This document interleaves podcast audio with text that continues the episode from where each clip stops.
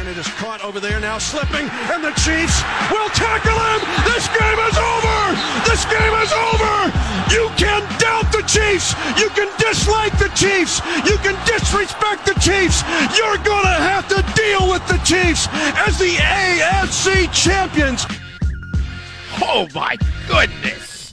That is the voice of our next guest, Mitch Holthus. He is the radio play by play voice of the Kansas City Chiefs. Needless to say, he was fired up following the Chiefs' win in the AFC title game. And man, am I ever in line with him following hearing that call again. I'm getting ready for the Super Bowl, as I'm sure he is as well. Kind enough to take some time out of his busy schedule. It is Mitch Holthus here on First Up. What's going on, Mitch? A lot, guys. A lot. There's a lot of uh, there's a lot of asteroids flying uh, in the atmosphere, and so uh, yeah, a lot of excitement. And that call was just the, I think, the oozing out of what um, kind of we had encountered for six months, where there was after the Tyreek Hill trade, there was just a prevailing thought that the Chiefs would be covered in you know volcanic ash and molten lava by Halloween, and it was just different. this this Chiefs team has overcome a lot, you guys, and they've been really underrated, if that even seems possible, in many ways. No, I, I think you're spot on, Mitch, and it goes back to the Tyreek trade. Tyreek Hill is one of the best uh-huh. offensive weapons we've seen in the last decade or so. In the last 25 years, the guy is unbelievable, and his connection with Patrick Mahomes was undeniable. But the way that Mahomes, I would say, and I've heard him say this in his interviews this week, Mitch, was he took a more leadership role on the team and he was leading by example and leading by design as well. How do you think Mahomes has matured in lieu of the Tyreek Hill trade and everything that's ensued over the past year or so? Well, it's been progressive ever since, even prior to the Tyreek Hill trade.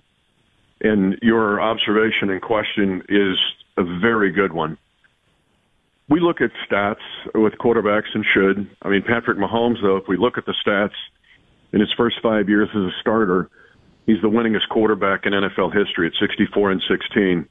Of every metric that we use to gauge a quarterback, and that's Josh Allen or anybody else, and that is, you know, completions, attempts, yards, yards per attempt, touchdowns, TD to INT ratio. Patrick Mahomes is number one in NFL history in every one of those categories in his first five years as a starter, with the exception of interceptions. I think Aaron Rodgers had two fewer in his first five years as a starter.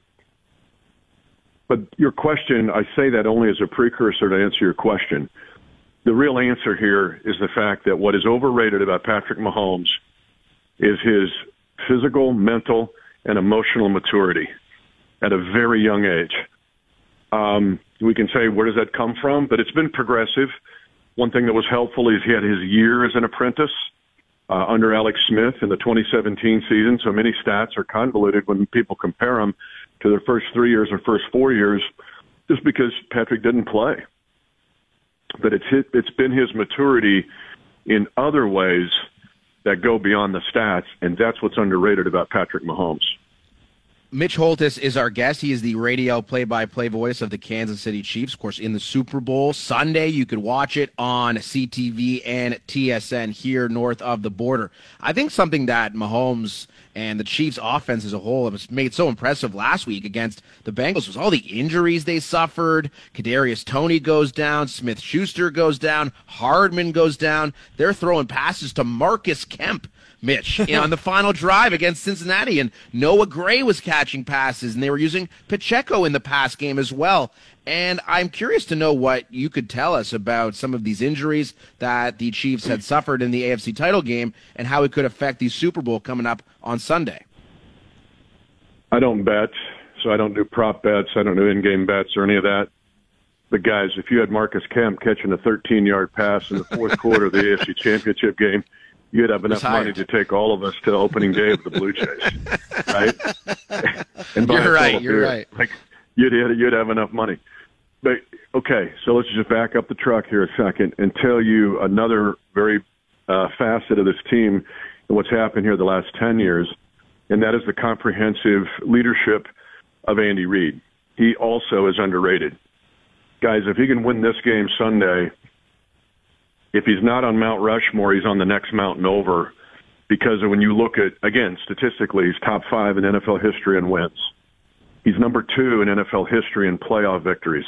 The only coach that's won 100 games with two separate franchises.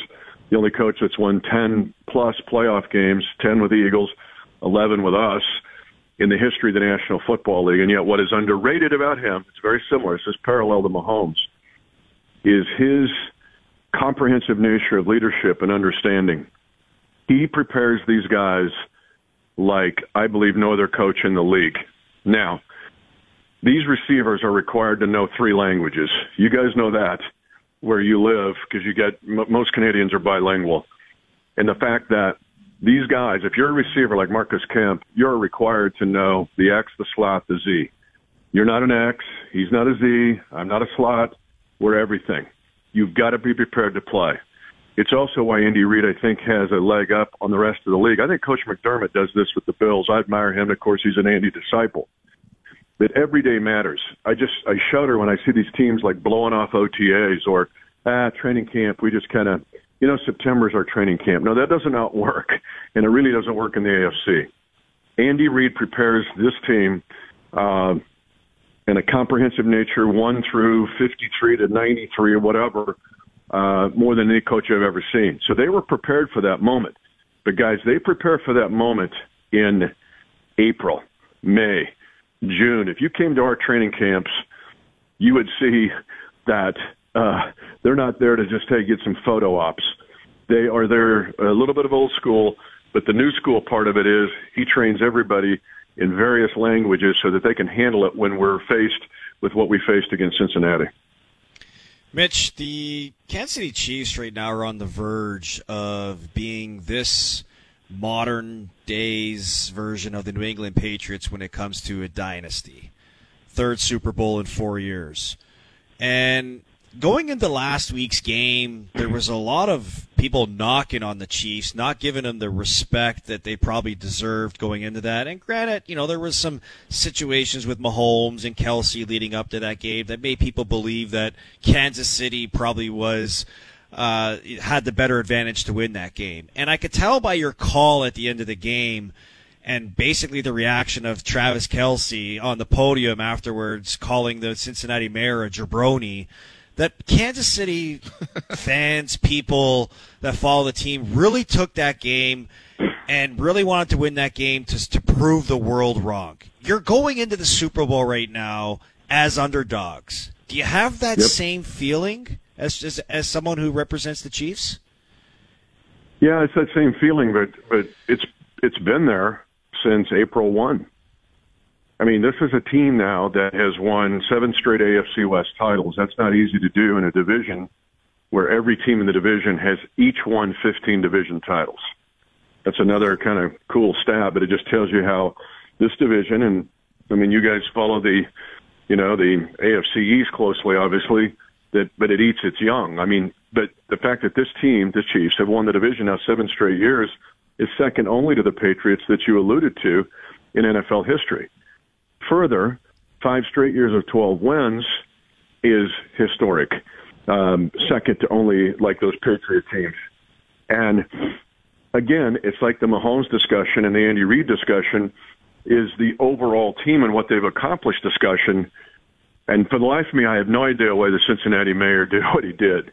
Like, what is that about? And it was a proclamation. It wasn't, hey, I misspoke. yeah. I was in the heat of the moment. It's great for us radio folks. It was awesome. I loved it. Bills, let me no. Let me give the so the other thing is this. I, I I couldn't believe this is only probably the only human on earth that could do it. Eli Apple kind of makes fun of the Bills and Damar Hamlin with the heart and going to Cancun on three. I go Eli wow. Apple just got the Bills Mafia on our side, which that's really yeah. hard to do right? and you're like, what are they? What are these guys doing? And one thing is to be confident. Another one is just to do what they did. And and and really, you guys know this following the NFL. That does that's not a long that's not a long form play usually. So yeah, I mean this team's this Chiefs team has felt a little disrespected all the way along, but they've used it. They've used it positively, but they don't use it like in in a in a way where it gets in the in the way of getting things done. This is a team. Let me, let me just give you some other stuff here. The Kansas City Chiefs of 2022, now in the 23 playoffs, get this, guys, are the only team in National Football League history, 1921, where they had to face the first eight games of the season against teams that had winning records the year prior. Okay, let's go through half the schedule here because, well, you can take in the playoff games, but the Chiefs had to play Trevor Lawrence twice. They had to face Justin Herbert twice. They had to face Joe Burrow twice. They had to face Josh Allen, and they had to face Tom Brady. Wow. that's half their schedule. Then, furthermore, their first five games of the year, there's only five times in the league that you can play in the regular season. Thursday night, Sunday early, Sunday afternoon, later, Sunday night, Monday night. The Chiefs' first five games of this season were in all five of those time slots. Doesn't seem like much? Yeah, it is. Ask the Bills and their coaching staff what the challenge would be like for them. Here's the point. This 2022 Chiefs team has faced everything that's been put in front of them. And I don't think they're arrogant. We've been called arrogant, but I'm like, ah, nah, I don't think so. Not this group. They'll react like Kels did. But the fact is, these guys just stay on task. And the task at hand is a really good Eagles team. And yep, we're the underdog. Not many give us a chance to win this game. But I would sit down and go, you need to do a deep dive into the Chiefs and see what really makes this work. And it goes beyond the uh, surface of the surface of, of the lake. I think you're spot on, Mitch. And when you look at some of the quarterbacks and offenses that Kansas City has faced this year versus Philadelphia, at least in the last couple of months, not exactly a murderer's row for the Eagles. And I think it's safe to say the challenge presented by Kansas City on Sunday will be something they have not faced all season long. Best of luck to you and the Chiefs. I am riding with Kansas City in the Super Bowl. My man here, Carlo, is taking the Eagles, but hopefully you have swayed him over to our side, Mitch, over the course of our conversation. Thank you for doing this. I doubt it, but when you got a name like Carlo, you're not easily persuaded, and that's actually you're very right. That's actually you are very right. Carlo.